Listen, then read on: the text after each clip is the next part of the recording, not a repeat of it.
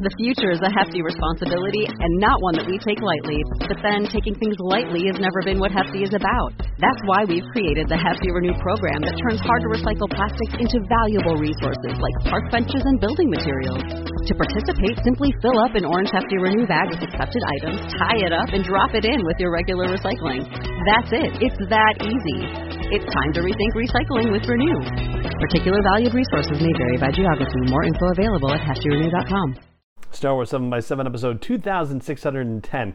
So we're continuing a series of looks at the what if version of Star Wars, which was called Star Wars Infinities, came out back in the early 2000s.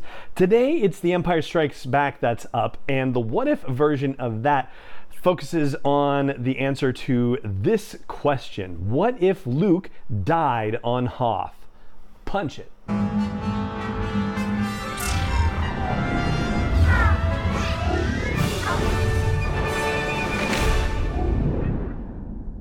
Hey, Rebel Rouser. I'm Allen Voivod, and this is Star Wars 7x7, your daily dose of Star Wars joy, and thank you so much for joining me for it. So, the Empire Strikes Back version of What If, Star Wars Infinities, more properly titled, came out in 2002, so just the year after the A New Hope version.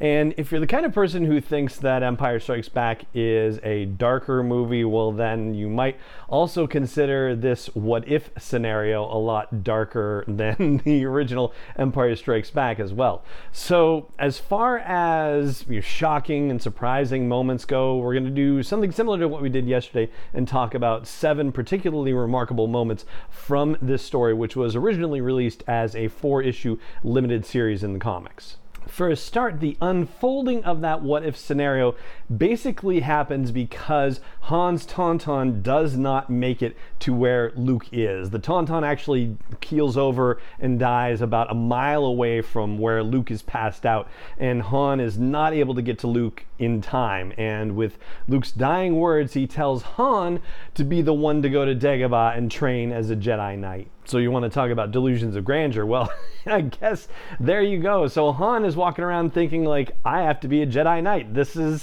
something crazy. But yeah, he's going to do it apparently. And I guess, you know, just the circumstances of this what if scenario are presuming that A New Hope happened the way that it happened and that it's only that we're changing events starting with The Empire Strikes Back. I think that's what the presumption is with this. Anyway, so from that point on, things proceed more or less the same way in that the Empire shows up on Hoth and there's a big battle with the AT-ATs and whatnot.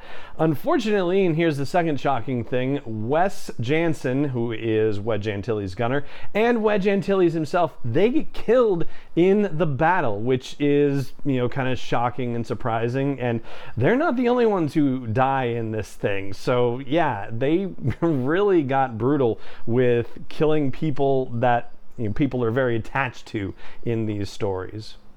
But as with The Empire Strikes Back, most of the rebellion makes it safely off of Hoth.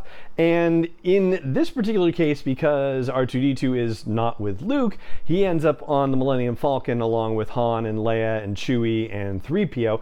And in this particular case, they don't go to the asteroid field, but the hyperdrive also doesn't work. Surprise, surprise. So they end up going to Bespin straight away. And the Bespin thing is remarkable because apparently Vader has already hired bounty hunters, and Boba Fett goes on his own to Bespin and meets with Lando and says, Hey, you're going to turn Han over to me when he gets here. Well, Lando doesn't tell Fett that Han is already there with everybody else, and Han actually, you know, only hears something about this after the fact, after the fact being that Lando signals Lobot, and they get the jump on Fett, and Fett is the one who ends up encased in carbonite. And so that would be my third thing the fact that Boba Fett is the one who gets encased in carbonite and used as Lando's new desk. So he still gets to get used as a decoration, as it were. Uh, person in a carbonite block specifically, right?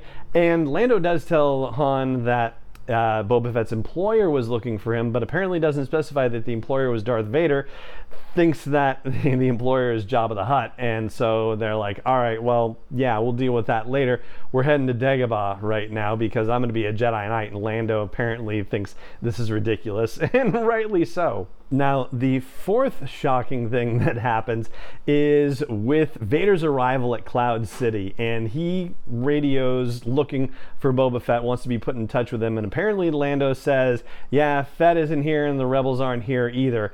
And Vader takes this as an admission that Cloud City is being used as some kind of rebel base, and he annihilates Cloud City. He destroys Cloud City, and Lando is killed in this situation as well. So there's another incredibly popular character who meets his end in this crazy what if scenario.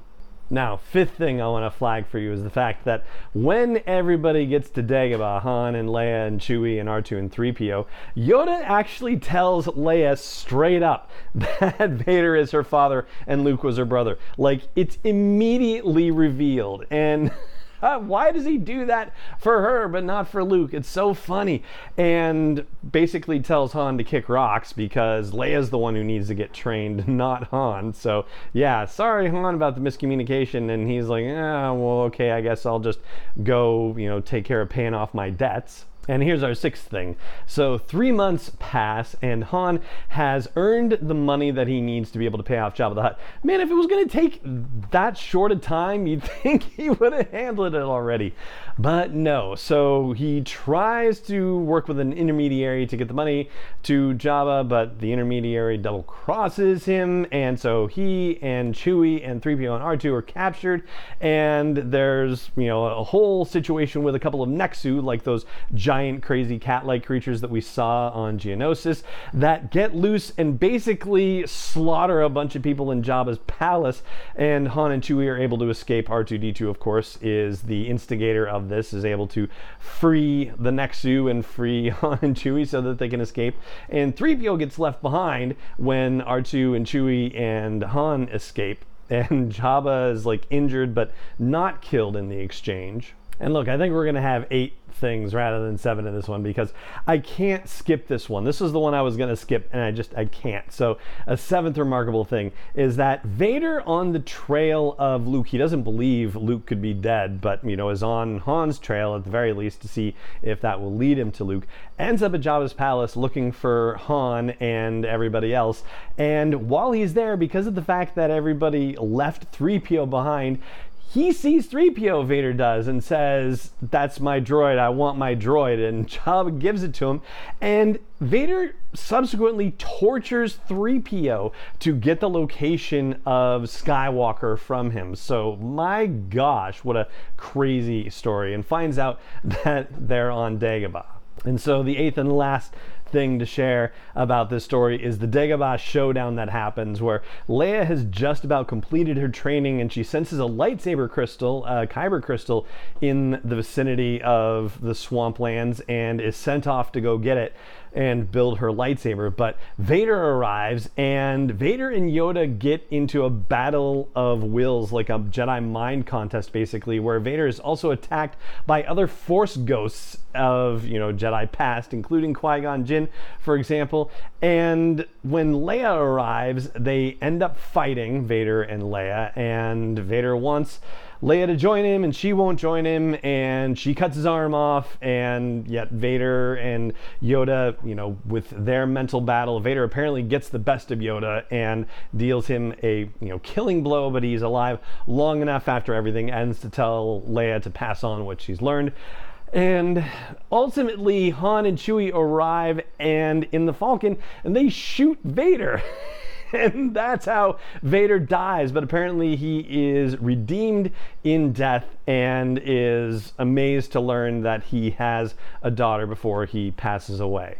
And so that's pretty much how The Empire Strikes Back ends in this what if scenario. And then Han and Leia and Chewie and R2D2 go take off to rejoin the rebels and try to deal with the rest of what's happening in the galaxy which of course means they'll still have to take on the Emperor, but without his right hand man well, yeah, maybe just slightly less of a challenge to do so. And so that's the scoop on the what if version of The Empire Strikes Back as told in the Star Wars Infinities four issue limited comic series back in 2002.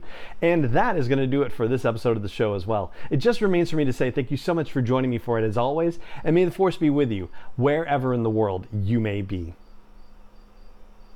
7 is not endorsed or sponsored yet by Lucasfilm Limited, Disney, or 20th Century Fox, and is intended for entertainment and information purposes only. Star Wars, the Star Wars logo, all names and pictures of Star Wars characters, vehicles, and any other Star Wars related items are registered trademarks and or copyrights of Lucasfilm Limited or their respective trademark and copyright holders. May the force be with them. All original content is copyright 2021 by Star Wars 7 by 7 We hope you love it.